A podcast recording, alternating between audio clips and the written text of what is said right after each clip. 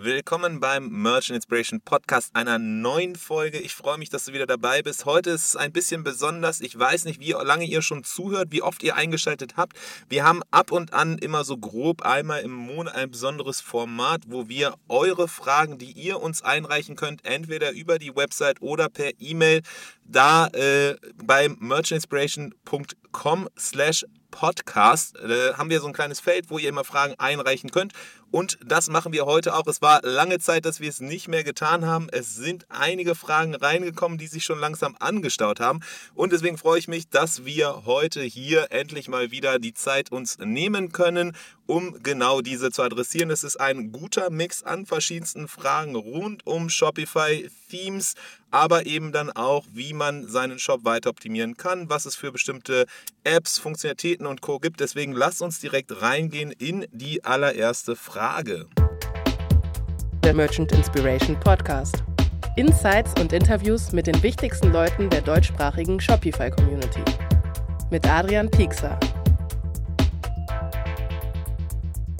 Doch bevor es losgeht, hier noch der Hinweis auf unseren Unterstützer und langfristigen Partner, engen Partner an unserer Seite des Merch Inspiration Podcast. Es ist Alaiko. Alaiko, ich hatte es schon einige Male hier im Podcast erwähnt, ist ein Fulfillment as a Service Anbieter. Es ist ein Partner an deiner Seite, wenn du stark skalieren möchtest und dabei deine Logistik dennoch im Griff behalten möchtest. Denn sie machen das Lagern, Versenden, Tracken, Retouren, Management, eigentlich im Grunde alles, was du machen musst in der Logistik. Dafür ist Alaiko dein starker Partner an der Seite. Sie haben eine direkte Schnittstelle zu Shopify. Das heißt, es geht ganz, ganz einfach und gut und automatisiert abzuwickeln und zu starten. Sie haben effiziente digitale und automatisierte Prozesse. Das bedeutet im Grunde für dich, dass du volle Transparenz in jedem einzelnen Schritt deiner Logistikkette hast und volle Übersicht behältst, auch wenn es eben rasant äh, wächst bei dir, wenn du skalierst. Und dass sie das gut machen, das Team von Alaiko. Dafür stehen verschiedenste Brands. Sie haben eine Vielzahl von sehr bekannten, schnell wachsenden und ambitionierten Marken, die auf Shopify aktiv sind. Unter anderem, ich hatte es auch schon öfters erwähnt, Paris von Paul Ripke, Mai Olaf oder auch Paper-like. Das sind alles Brands, die extrem stark, schnell und gut wachsen und das nicht auf Kosten der Logistik, denn sie arbeiten hier mit Alaiko zusammen. Wenn du also auf der Suche bist nach einem starken Partner, nach einer exzellenten Logistik, dann schau doch mal bei Alaiko vorbei. Das ist www.alaiko.com, kurz buchstabiert, weil es manchmal nicht ganz einfach ist. A-L-A-I-K-O. Und wenn du beim Erstgespräch dann auch noch den Merchant Inspiration Podcast erwähnst, dann hast du die Aussicht auf bis zu 1000 Euro Guthaben extra on top. Das heißt, einfach mal vorbeischauen bei Alaiko. Und die allererste Frage dieser Podcast-Ausgabe, die ihr uns gestellt habt, ist, wann, was sind Themes, die ihr empfehlen könnt? Gut, das ist jetzt eine Frage, die kommt öfters. Wir hatten in der Vergangenheit auch schon mal adressiert hier bei einem Ask Me Anything, worauf es ankommt, wo man darauf achten sollte bei der Theme-Auswahl, was generell Unterschiede sind zwischen kostenlosen und nicht kostenlosen. Da hatten wir auch so ein bisschen mal etwas gedroppt, welche Themes wir ganz gut finden. Aber es stimmt, wir sind nicht im Detail darauf eingegangen, was jetzt wirklich konkret die Themes sind, die wir, die ich persönlich feiere, die mein Team feiert, die wir auch unseren Kundinnen und Kunden immer ganz gerne empfehlen, denn wir machen machen das ja tagtäglich, dass wir tendenziell sehr viele Shop-Setups machen, sehr viele Händlerinnen und Händler beraten und entsprechend auch sehr viele verschiedene Themes aus dem Kosmos gesehen haben. Natürlich hängt es immer so ein bisschen von der Brand, von der Branche, von dem Produktportfolio, davon, wie fotoaffin oder eben nicht eine Brand ist, was für andere Inhalte noch gezeigt werden sollen, was das Budget ist und so weiter. Das heißt, da gibt es sehr, sehr viele verschiedene ja, Faktoren, die damit reinspielen. Ähm, aber ich will jetzt nicht sagen, man kann keine pauschale Aussage treffen, denn wir haben mal reingeguckt, es gibt schon eine, äh, eine bestimmte Anzahl an Themes, eine bestimmte Auswahl an Themes auch, die wir immer ganz gerne empfehlen. Deswegen würde ich da ganz gerne mal reingehen. Generell unterteilen wir immer in, ähm, ja, äh, oder, oder wenn man sich diesem Thema annimmt, ist immer so ein bisschen die Frage, ob man, äh, wie viel Geld man ausgeben möchte, ob man überhaupt Geld ausgeben muss für ein Shopify-Theme. Wir hatten hier ja in der Vergangenheit im Podcast auch zum Beispiel den Gründer von Pure Relay mit dabei, der auch schon erwähnt hat, dass sie einen großen, äh, große Summe, ich glaube, ihre ersten Jahre komplett auf einem kostenlosen Shopify-Theme gefahren sind. Und ähnlich geht es auch sehr vielen anderen. Ähm, denn was man generell noch mal kurz davor schieben oder was ich gerne davor schieben möchte und noch mal ganz kurz sagen will, ist, dass es eigentlich von der Qualität und der Performance her keine großen Unterschiede zwischen kostenlosen und eben kostenpflichtigen Themes gibt. Das heißt, es ist nicht so pauschal aussagbar, dass halt, ja, okay, kostenlose Themes sind ganz nett, mal so ein bisschen rumzuspielen, aber sie sind von der Performance schlechter, sie sind von der Funktionalität schlechter, sie sind auf jeden Fall nicht das, worauf man aufbauen kann. Das ist falsch, denn sie sind, sie nehmen sich eigentlich nicht viel, die machen, haben keine größeren Unterschiede. Wo es Unterschiede gibt zwischen kostenlosen und nicht kostenlosen Themes, ist typischerweise dass die Flexibilität, die Anzahl der Module, die Anzahl der Designmöglichkeiten einfach ein bisschen unterschiedlich ist. Das heißt, tendenziell ist es schon so, dass bei kostenpflichtigen Themes im, äh, aus dem Shopify Theme Store zum Beispiel, die ähm, einfach die kostenpflichtigen Themes mehr Auswahl bieten, vor allem was die Module auf einer Startseite angeht, was bestimmte Funktionalitäten angeht. Da sind die äh, kostenlosen Themes von Shopify ein bisschen hinten ran, aber generell äh, von der Performance und Co. sind sie auf jeden Fall gleich gut. Und das, deswegen würde ich ganz gerne mal auf zwei Themes eingehen, die kostenlos sind. Das heißt, wenn ihr jetzt gerade da an der, an der Überlegung äh, seid und eine Entscheidung treffen müsst, welches Theme ihr nehmen möchtet, dann, wenn wir uns mal bei den kostenlosen Themes äh, reingehen, da gibt es zwei, die wir ganz gut äh, finden, beziehungsweise ich persönlich auch sehr schätze. Das ist einerseits das Venture Theme, also V-E-N-T-U-R-I. Das Venture Theme, wenn du erstmal drauf guckst, wirst du dich erschrecken. Es ist dieses Snow Devil oder so ein Snow Shop als, als Demo-Store dort und von den Farben her und Co. von der Aufmachung ist es ein bisschen so, dass man denkt so, wow, das sieht jetzt nicht so aus für mich als Marke, die irgendwie eine große Brand oder die, die großen Wert legt auf Fotos, auf Visuelles, auf Ästhetik. Da ist einfach äh, vom, vom Demo-Store her das erstmal das äh, gegenteilige Gefühl der Fall. Und das stimmt auch, aber äh, man muss dann immer noch mal ein zweites Mal drauf gucken und gucken, was eben entsprechend alles positiv ist. Und es ist so, dass man klassischerweise den Fehler macht. Man geht erst auf die Startseite, typischerweise auch auf Desktop, guckt dann drauf auf die verschiedenen Module und während sehr viele andere Themes große, spannende Module haben mit Videos, mit verschiedensten Funktionalitäten, ist es so, dass bei Venture, dem äh, Demo-Store auf jeden Fall es so ist und auch generell bei dem Theme es auf der Startseite nicht so viele Module gibt. Da kann man irgendwie eine Kategorieübersicht machen, man kann Highlight-Produkte, Bestseller-Produkte angeben, aber dann hört es auch schon fast auf. Und deswegen ist es immer so, man guckt drauf und denkt, wow, nee, das ist ganz, ganz äh, langweilig, das ist gar nicht gut das möchte ich nicht. Aber wenn man jetzt mal weiter drauf guckt, auf verschiedene andere äh, Ebenen, die extrem wichtig sind. Das eine ist, ähm, dass zum Beispiel die Produktseite, es ist klarer Fokus auf das Produkt, vor allem mobil ist es extrem stark. Alles, was an den Elementen, wie die angeordnet sind und Co., ist auf jeden Fall mobil sehr stark. Vor allem die Produktseite ist sehr stark. Auf einer Kategorieseite ist der Fokus auch ganz klar auf die Produktfotos als eine super line, klare, simple Übersicht. Ähm, und ähm, ja, genau, das ist auch das, was es eben so stark macht. Was gut ist da, also es ist sehr simpel. Das heißt, es ist natürlich so, dass man zum Start erstmal wenig Möglichkeiten hat. Wenn man aber eh ein bisschen coden möchte, wenn man ein bisschen quasi Geld in die Hand nehmen möchte, dann ist es auf jeden Fall eine extrem gute Basis, zum Beispiel dann auch die mobile Produktseite zu erweitern und äh, so fort. Was nicht so ganz gut ist, ist, dass die äh, äh Warenkorbseite als solche eine fixe Warenkorbseite ist. Es gibt nicht die Möglichkeit, wie man es sonst typischerweise sieht, dass es so einen Card Drawer gibt, also so einen Slider, der sich von der rechten Seite aus so reinschiebt was mittlerweile ja sehr modisch ist und auf jeden Fall auch bei uns in den verschiedenen Tests, die wir immer fahren, auf jeden Fall positiver abschneidet als eine fixe Warenkorbseite. Das hat das Venture Theme nicht, aber es ist auf jeden Fall eine gute, solide Basis, weil es eben in den relevanten Orten, nämlich auf der Produktseite, Kategorieseite, mobiles Menü, Warenkorb, äh, Warenkorb bedingt, ähm, aber eben mobil sehr stark ist. So, das ist das eine. Das andere, wenn man ähm, sich bei den kostenlosen Themes noch weiter umguckt, welche ich ganz gut finde, ist das Brooklyn-Theme, also wie der Stadtteil Brooklyn. Ähm, und da ist es so, dass anders als beim Venture-Theme gibt es auch da schon mal ein bisschen mehr Module, auf die man achten kann. Das heißt, äh, auf der Startseite kann man auf mehr Module, auf mehr Flexibilität bauen. Es ist, wenn man sich die Kategorieseiten anguckt, kann man entweder das klassische Raster nehmen oder es gibt auch die spannende Möglichkeit, das ein bisschen anders, künstlerischer zu gestalten. Das heißt, das ist ganz spannend auf der Kategorieseite und auf der Produkt Produktseite gibt es auch die Möglichkeit, ein bisschen anders das darzustellen. Es gibt die normale Produktseitenlogik mit Foto links und dann rechts Produktbeschreibung und, äh, und so fort. Und es gibt auch die Möglichkeit, dass man eben diese, diese so Fotos untereinander platziert auf Desktop und rechts schwebt dann eben die Produktbeschreibung und der Add-to-Card-Button mit. Und auf, auf mobil sieht das Ganze auch ganz hübsch aus. Plus, es gibt hier auch schon die Möglichkeit für einen Card Draw. Das heißt, das ist auch von den kostenlosen Teams das zweite. Neben Venture, was sehr simpel ist und ein bisschen beschränkter, äh, das Brooklyn-Theme auf jeden Fall eine ganz gute Wahl, auch wenn man ein kleineres Produktportfolio hat, wenn man ähm, da schon mal so ein bisschen starten möchte und erstmal einfach sich so ein bisschen austestet. Ansonsten macht es definitiv Sinn, die 180 Dollar in die Hand zu nehmen, die ja die meisten kostenpflichtigen Shopify-Themes kosten. Da empfehlen wir klassischerweise vorneweg, und das ist auch was, was sehr viele andere Shopify-Experten immer wieder äh, erzählen, äh, das Prestige-Theme. Das Prestige-Theme, also P-R-E-S-T-I-G-E, e, ist tatsächlich auch von einer französischen äh, ja, Shopify-Expertenagentur bzw. Theme-Developern gemacht. Ähm, Maestro heißen die. Ähm, und das ist so auch, glaube ich, mit eins der führenden Shopify-Themes, das meistgenutzte ähm, zumindest im europäischen Raum, wenn nicht weltweit, viele Module, die man auf der Startseite benutzen kann, das ist extrem stark. Da gibt es sehr viele von den Best Practices, die eingearbeitet sind.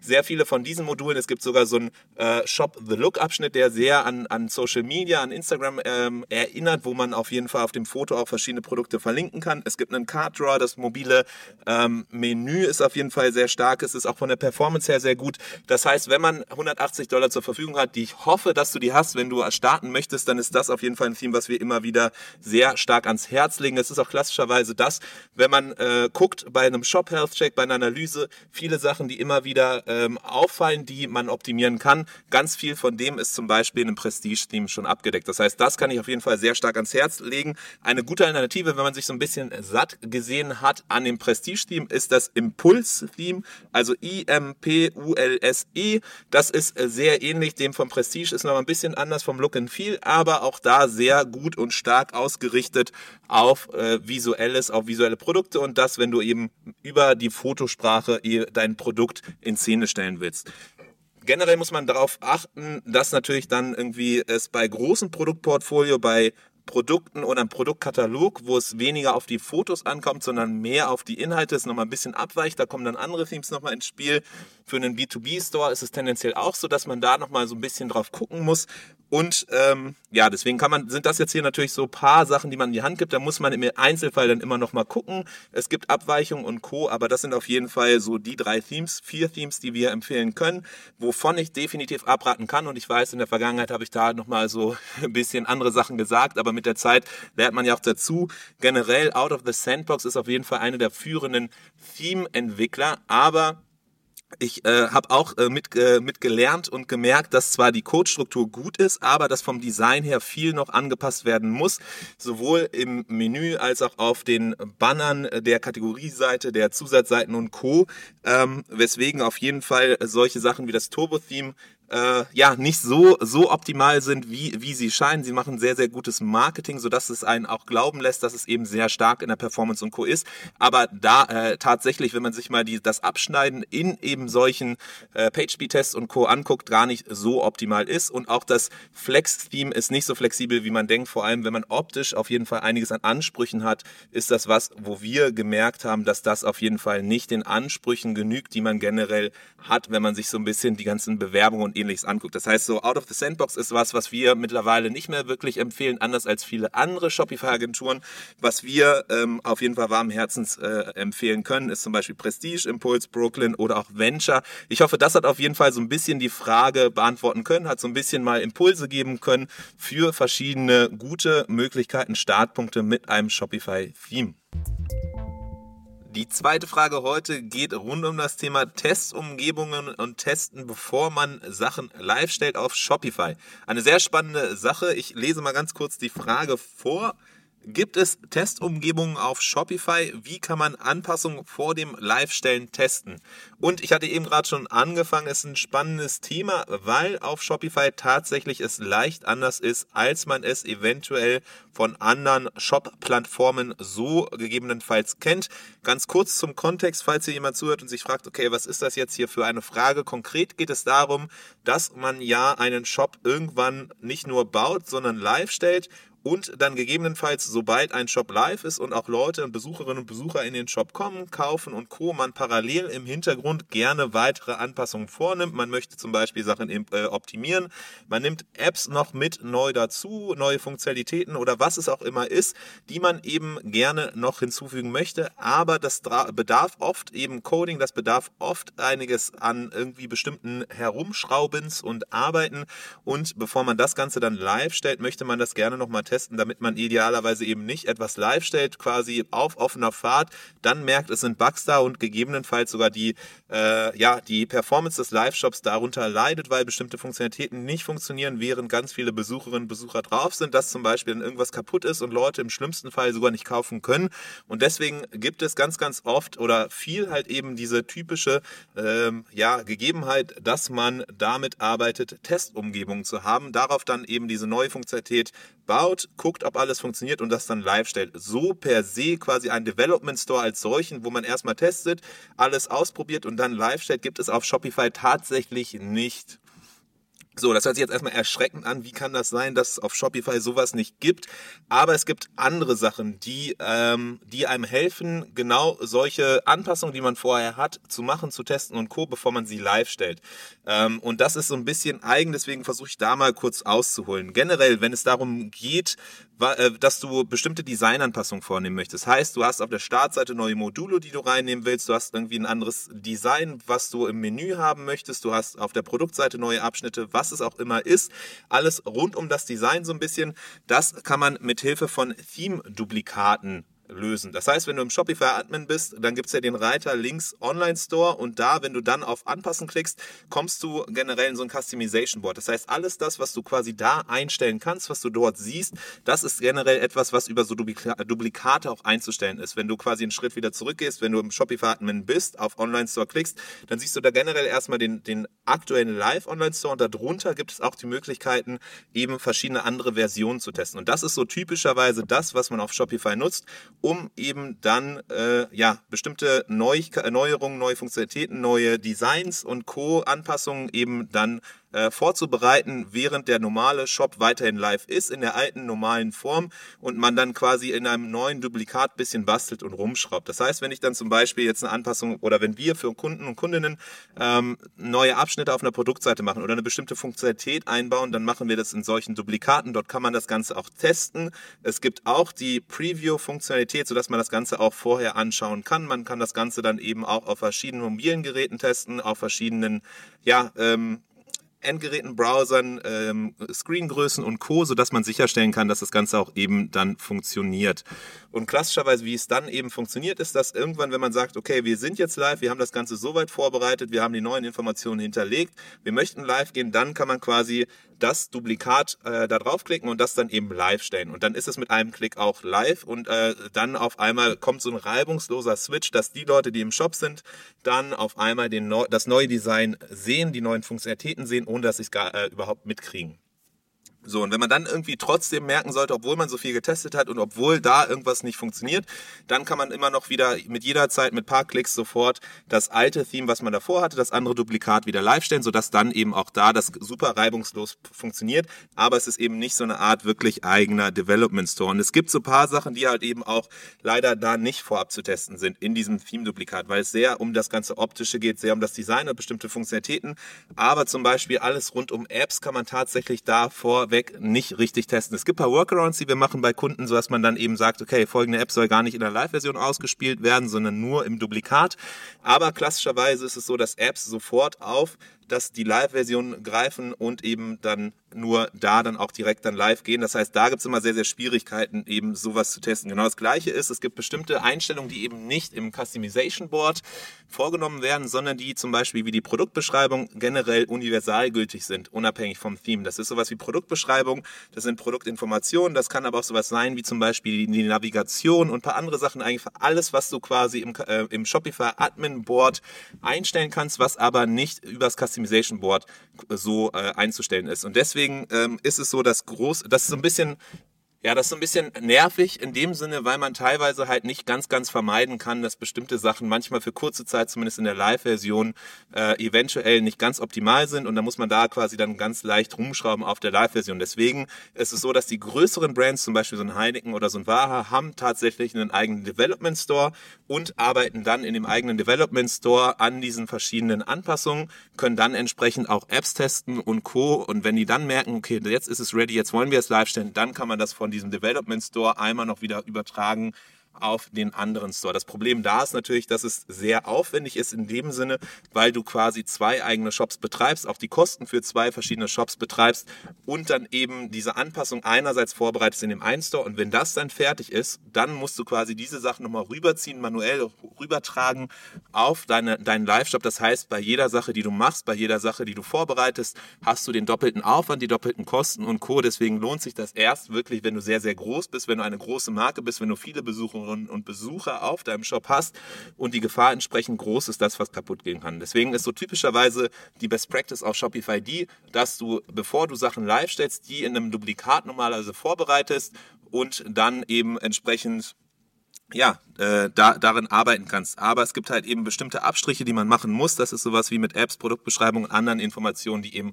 Shopify weit universal gültig ist. So, das ist so die Thematik oder das ist so hoffentlich die Antwort auf die Frage, wenn es noch Fragen gibt. Dahingehend, wenn etwas unbeantwortet äh, geblieben sein sollte, dann immer gerne noch mal eine Nachricht schreiben, gerne noch mal eine E-Mail rüberschicken, dann können wir da noch mal tiefer reingehen. Bleibe auf dem Laufenden über alle Neuigkeiten in der deutschsprachigen Shopify-Community mit unserem Newsletter. Mehr Infos dazu in unserer Bio zu der vorherigen Frage eigentlich ganz passend die Nummer drei Frage für heute. Was mache ich eigentlich, wenn Fehler aufgetreten sind? Gibt es Backups bei Shopify? Und ähm, ja, das ist auch eine Sache, die ganz spannend ist, weil man es typischerweise kennt von vielen anderen Tools und Softwarelösungen, mit denen man arbeitet, dass man eben ähm, ja, zu, wenn, wenn bestimmte Sachen auftreten, wenn bestimmte Bugs aus dem Nichts heraus auftreten, weil zum Beispiel Apps sich aktualisieren, weil irgendwas im Hintergrund läuft und dadurch dann eben das dazu führt, dass der Shop sich zerschießt, bestimmte Sachen einfach nicht mehr so funktionieren, obwohl man selber nichts getan hat. Das äh, tritt häufiger vor, als man denkt, wenn man eben mit verschiedensten einzelnen Apps zusammenarbeitet, wenn da bestimmte Sachen sind, dass dann irgendwie sich im Hintergrund ja, Dinge aktualisieren und dann auf einmal ein Bug entsteht. Da ähm, hofft man dann immer in dem Moment, wenn sowas entsteht, dann eben darauf, dass es sowas gibt wie eine ja, Backup-Funktion, wo man dann ehemalige ältere Versionen laden kann. Klassischerweise ist das was, was bei Shopify so per se nicht mit da gegeben ist. Das heißt, wenn wirklich ein Bug auftreten sollte, kann man nicht dann auf einmal eine ehemalige Version schnell wiederherstellen, wie zum Beispiel die Version Version von vor, einem, vor einer Stunde, vor einer Woche oder was auch immer. Das ist so klassischerweise bei Shopify nicht mit drin. Aber es gibt eine App, meines Wissens zumindest, vielleicht gibt es mittlerweile auch mehr, aber es gibt so eine typischerweise führende App hier in dem Kosmos, die genau sowas äh, macht. Es ist so ein bisschen wie so diese Apple Time Machine, die manche Leute kennen, die wirklich kontinuierlich bestimmte Backups erstellt und die heißt Rewind. Ähm, also R-E-W-I-N-D. Das ist eine App, die tatsächlich genau dies macht, Backups erstellt für Shopify Shops und dann kannst du quasi, wenn du merkst, okay, es entsteht ein bestimmter Bug, du möchtest das gerne wieder die Version von vorher äh, wieder herstellen, dann äh, kannst du quasi da reingehen und das dann eben mit paar Klicks auf eine bestimmte beliebige Version zurückstellen, sei es von vor fünf Minuten oder vor einer Stunde, vor einer Woche, was auch immer. Du kannst dann da einfach mit paar Klicks reingehen und dieses Backup erstellen. Also es ist nicht typischerweise direkt von Beginnern bei Shopify mit drin, sondern man braucht eine kostenpflichtige App namens Rewind. Es gibt vielleicht mittlerweile auch mehr, aber das ist so klassischerweise die, die die meisten nutzen, die ich auch so kenne als die führende in dem Bereich. Ähm, dahingehend zu den Kosten ist es so, dass es tatsächlich gar nicht so günstig ist. Es startet erstmal günstig, wenn man noch nicht so viele Verkäufe macht, aber steigt sehr, sehr stark und schnell an, je mehr Käuf, Verkäufe du machst im Store. Das heißt, es ist gekoppelt an die Orderanzahl, die du hast in deinem Store und entsprechend, wenn du ein bisschen Umschlag machst, wenn du einige Bestellungen dann schon abwickelst, dann kann das ganz schön schnell sehr teuer werden. Die genauen Preise musst du mal auf der App-Seite gucken, aber es sind, glaube ich, ein paar hundert Euro auf jeden Fall, die dann monatlich tatsächlich anfangen sollten, wenn du mh, sehr, sehr viele Bestellungen abwickelst. Deswegen ist das sowas, was wir aus Erfahrung heraus sehen, dass dann viele Händlerinnen und Händler sagen, boah, nee, das ähm, will ich lieber nicht machen, das ist mir zu teuer. Wie kann das sein, dass quasi äh, das so viel kostet und Shop, äh, wie, wie Shopify selbst fast? Ähm, ist aber tatsächlich so ein bisschen eine Sache, die man sehr wertzuschätzen weiß aus Erfahrung heraus, wenn dann dieser Moment eintritt, wenn es quasi schon zu spät ist und wenn man das Ganze braucht. Ähm, deswegen kann man es so ganz äh, gut vergleichen mit einer Art wie so eine Versicherung, ähm, wo man auch zahlt, um dann eben gewappnet zu sein für den Moment, der hoffentlich nie eintritt, aber wenn dieser Moment eintritt, dass man dann eben ausgestattet ist und ausgerüstet ist mit solch einer Sache. Aber genau, zum Thema zurück. Die Frage, gibt es eine Möglichkeit, Backups zu erstellen auf Shopify? So grundlegend nicht, aber es gibt Apps wie Rewind, die das ermöglichen. Ich hoffe, die Frage beantwortet oder die Antwort äh, ja, beantwortet die Frage äh, ausreichend. Der Merchant Inspiration Podcast. Jede Woche eine neue Folge. Abonnier ihn und verpass keine Folge. Frage Nummer vier und damit auch die abschließende letzte Frage für heute in unserer Folge ist folgende. Und zwar, was sind Faktoren, die PageSpeed beeinflussen? Welche Stellschrauben habe ich, die Ladezeiten zu verbessern in meinem Shopify-Shop?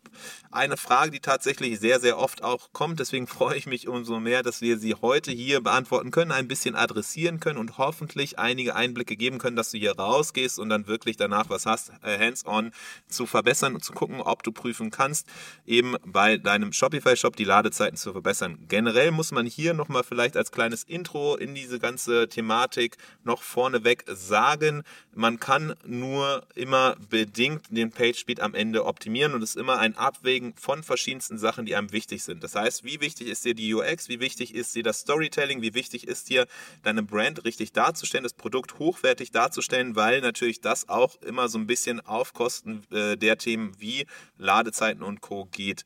Heißt, wenn du viele Fotos, wenn du viele Videos benutzt, ist das natürlich automatisch negativ auf die Ladezeit ist aber vielleicht tatsächlich etwas, wo du bewusst sagst, ja, okay, das ist es mir halt wert, weil sonst äh, ohne diese Fotos, ohne die Videos, ohne das ganze Storytelling meine Produkte nicht so richtig zur Geltung kommen, weil meine Stärken des Produktes nicht richtig darstellbar sind, weil ich als Marke mich nicht richtig positionieren kann. Deswegen ist es immer natürlich sehr kritisch. Man kann nicht irgendwie alles wollen, man kann nicht irgendwie den perfekten Store mit dem perfekten Storytelling, mit den krassen Videos haben und gleichzeitig eine Ladezeit von ungefähr unfassbar, weiß nicht wie viel oder wie wenig eben und gleichzeitig noch maximale Flexibilität in der Handhabe haben. Das heißt, man muss immer, wenn man sich um die Thematik Performance und Ladezeiten kümmert, auch so ein bisschen immer die Frage selber stellen, was sind die Prioritäten, was möchte man höher priorisieren als das andere, weil klassischerweise ist manchmal ist einfach nicht unumgänglich, dass man bestimmte Sachen auf Kosten eben von anderen Sachen macht. Das vorneweg vielleicht mal so ganz und generell ist es auch so, dass auf Shopify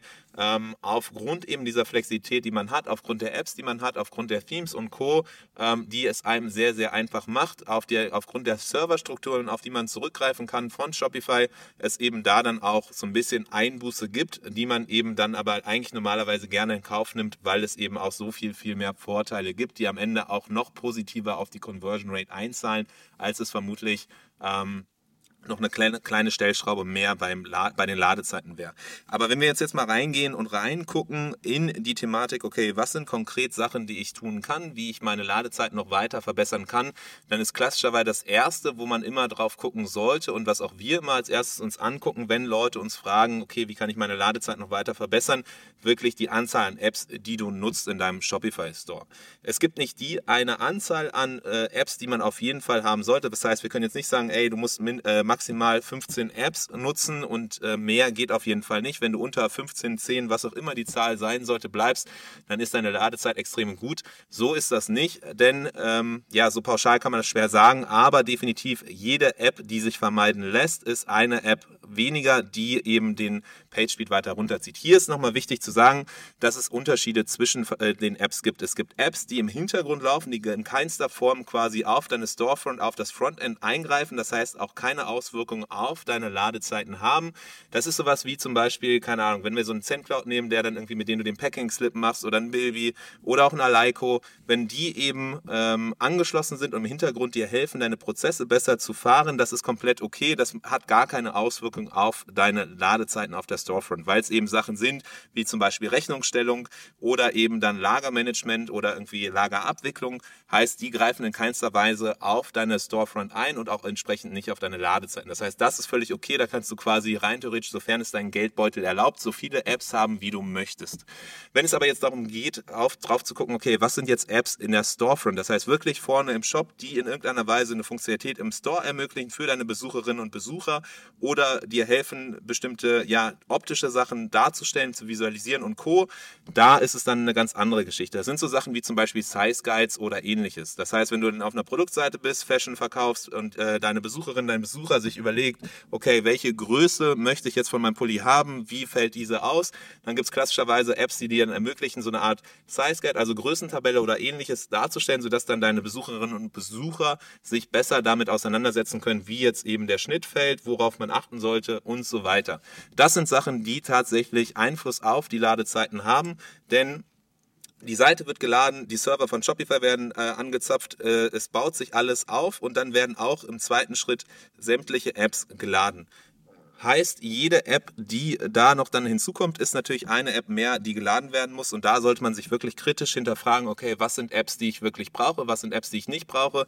Denn spannenderweise ist es so, dass ganz, ganz viele Apps, wie zum Beispiel auch so ganz viele Sizefinder-Apps zum Beispiel, äh, tatsächlich auch auf Seiten laden, auf denen sie gar nichts zu tun haben und entsprechend da auch die Ladezeiten äh, ja, verschlechtern. Das ist sowas wie zum Beispiel auf der Startseite. Wir haben es öfters gesehen bei Kundinnen und Kunden, dass dann eben so eine Sizefinder-App zum Beispiel auch auf der Startseite geladen wird, obwohl es da da gar nicht gebraucht wird, denn die ist ja eigentlich nur auf der Produktseite notwendig. Genau das gleiche gilt für viele andere Apps, wo man dann sagen muss, okay, es gibt eine bestimmte Anzahl an Apps im Frontend, die bestimmte Funktionalitäten einarbeiten, die bestimmte Design und Optik und Co. Äh, beeinflussen, wo es viel, viel mehr Sinn macht, dann zum Beispiel das Custom zu coden, das einzuarbeiten und entsprechend als Teil des Themes zu haben, sodass da dann der PageSpeed nicht negativ von beeinflusst wird.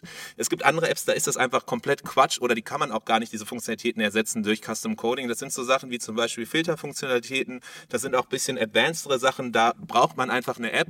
Und da muss man sich dann kritisch fragen, ja, okay, wie wichtig ist diese Funktionalität? Bei einem großen Produktportfolio auf einer Kategorieseite macht es total Sinn, diese Filter-App zu haben, weil einfach Leute sich viel besser zurechtfinden auf den verschiedenen Seiten durch dein Produktportfolio und am Ende auch ans Ziel gelangen, nämlich das perfekte Produkt zu finden. Da wäre es grob fahrlässig, wenn du da dann sagst, nee, okay, mein PageSpeed ist aber jetzt dann so schlecht durch die App, jetzt muss ich die App rausnehmen. Da macht es total Sinn, diese App drin beizubehalten. Möglichkeiten. Aber es gibt vielleicht andere Apps, die du irgendwann mal installiert hast, die du dann aber vergessen hast, die gar nicht so sehr genutzt werden, die nicht nur dann kosten, die dann vor allem aber auch eben Ladezeiten negativ beeinflussen. Das heißt, das ist wirklich was, das Erste, was du dir angucken solltest. Versuch wirklich kritisch zu hinterfragen, okay, welche Apps brauchst du wirklich, welche Apps brauchst du nicht und welche Apps kann man vielleicht gegebenenfalls durch Custom Coding ersetzen, sodass dadurch dann die Ladezeit nicht äh, verringert wird. Denn ähm, oder verschlechtert wird viel eher. Denn was, äh, was wir immer wieder sehen ist, man kann jetzt gleich, auch wenn wir jetzt auf die anderen Faktoren eingehen, sehr, sehr viel verschiedenes drehen, schrauben und machen. Aber meistens wird es dann immer zerschossen von den Apps, die dann später geladen werden, sodass dann auch da die Page Speed äh, Score oder auch generell Ladezeiten einfach komplett dann wieder beeinträchtigt werden, überlagert werden und entsprechend das ganze andere keinen Sinn macht, solange man eben noch viel zu viele Apps benutzt. Das heißt, kritisch hinterfragen, wie viele Apps du nutzt und gucken, was man da gegebenenfalls rauskicken kann von den äh, Apps, die im Frontend in deinem Shop quasi aktiv sind.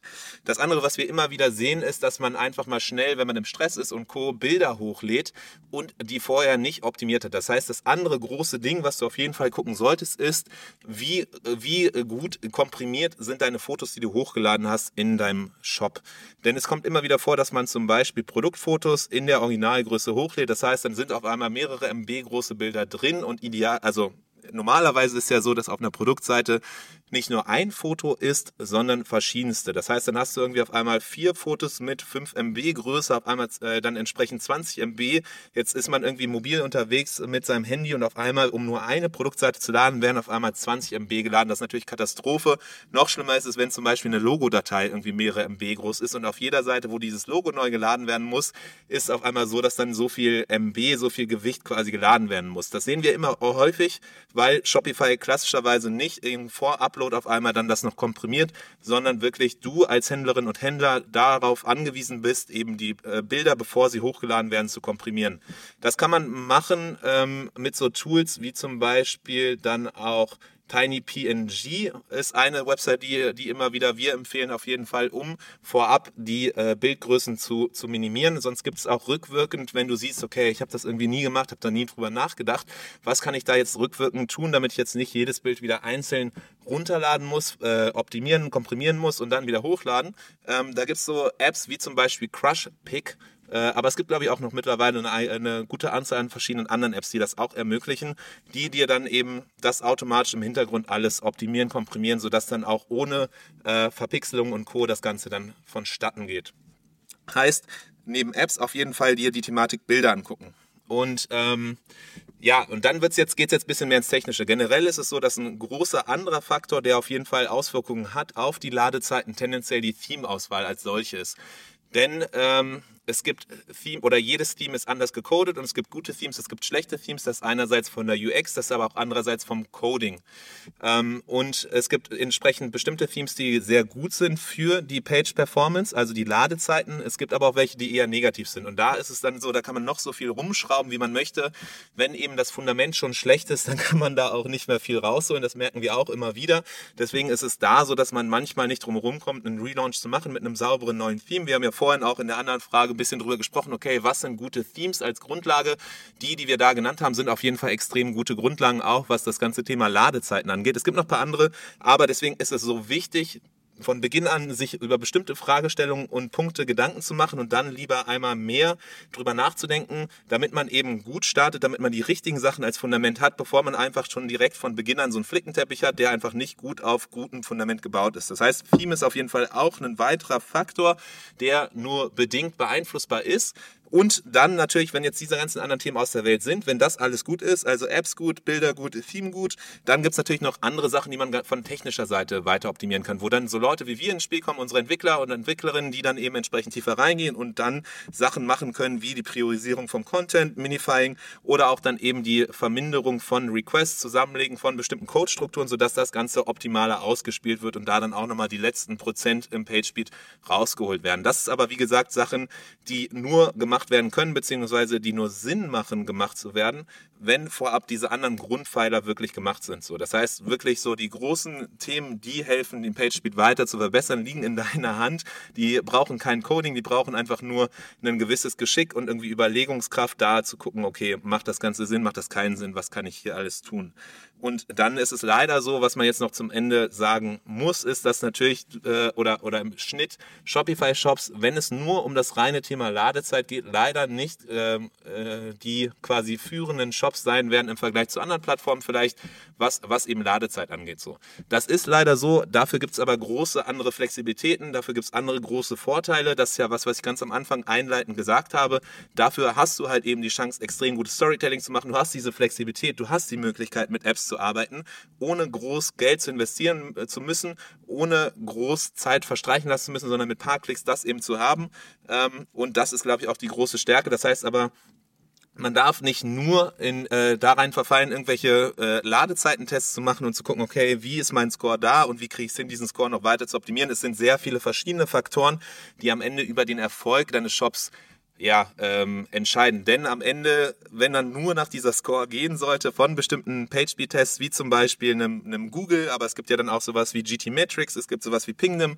Wenn man da drauf guckt und wirklich nur rein nach der Optimierung dieser Sachen gehen sollte oder würde, dann wäre es am Ende so, dass du wahrscheinlich einen Shop hättest ohne Fotos, nur mit reinem Text, mit äh, schle äh, schlechtem Font, wo Leute zwar dann irgendwie sich schnell die Seiten laden können, die aber unfassbar scheußlich aussehen, nicht deine Story, nicht deine Produkte wirklich in das Licht rücken, was es denen gebührt und entsprechend wahrscheinlich auch nicht kaufen werden. Deswegen ist da mein Appell am Ende auf jeden Fall den Fokus machen, was äh, diese Faktoren angucken, die ich eben genannt hatte. Man kann auf jeden Fall vieles schrauben, man kann vieles rausholen, man sollte auch viel rausholen, aber es ist nur ein Faktor von vielen verschiedenen. Und wenn du das machst, dann ist, glaube ich, auf jeden Fall so, dass du einiges rausholst von deinen Ladezeiten und auf jeden Fall die äh, Grundsteine legst für das weitere Wachstum, für den Erfolg mit deinem Shopify Store. So, damit geht eine Folge Ask Me Anything wieder zu Ende. Das ist unsere dritte Folge gewesen, unsere dritte Ausgabe der Ask Me Anything. Ich hoffe, es war interessant. Ich hoffe, du bist hier mit einigen Infos rausgegangen oder gehst raus und äh, hast jetzt was in der Hand auf jeden Fall, um weiter deinen Shop voranzubringen. Wenn du konkret Fragen hast, schau bitte vorbei, schreib uns, schreib uns deine Fragen, deine Nachrichten an das Formular, was wir auf der Seite www.merchantinspiration.com slash Podcast auf jeden Fall da platziert haben. Wir haben auch einen Newsletter, den wir wöchentlich rausschicken mit den Highlights von eben der Podcast-Episode, wo auch dann die Möglichkeit besteht, weitere Fragen einzureichen. Das da zu diesem Newsletter kannst du dich auch anmelden, eben auf der Seite www.merchantinspiration.com slash podcast. Ich würde mich auf jeden Fall freuen, wenn du auch deine Fragen einreichst, wie viele andere es auch tun, damit wir entsprechend dann demnächst hier wieder in einigen Wochen zusammenkommen und weitere Fragen adressieren können. Bis dahin, bis zur nächsten Woche, wenn es dann weitergeht mit anderen Folgen, mit Händlerinnen und Händlern, mit Expertinnen und Experten aus der deutschsprachigen Shopify-Community. Bis dahin wünsche ich dir auf jeden Fall einige gute Tage und viel Erfolg mit deinem Shop. Das war der Merchant Inspiration Podcast in dieser Woche. Wenn du es noch nicht getan hast, abonniere uns. Bis zum nächsten Mal.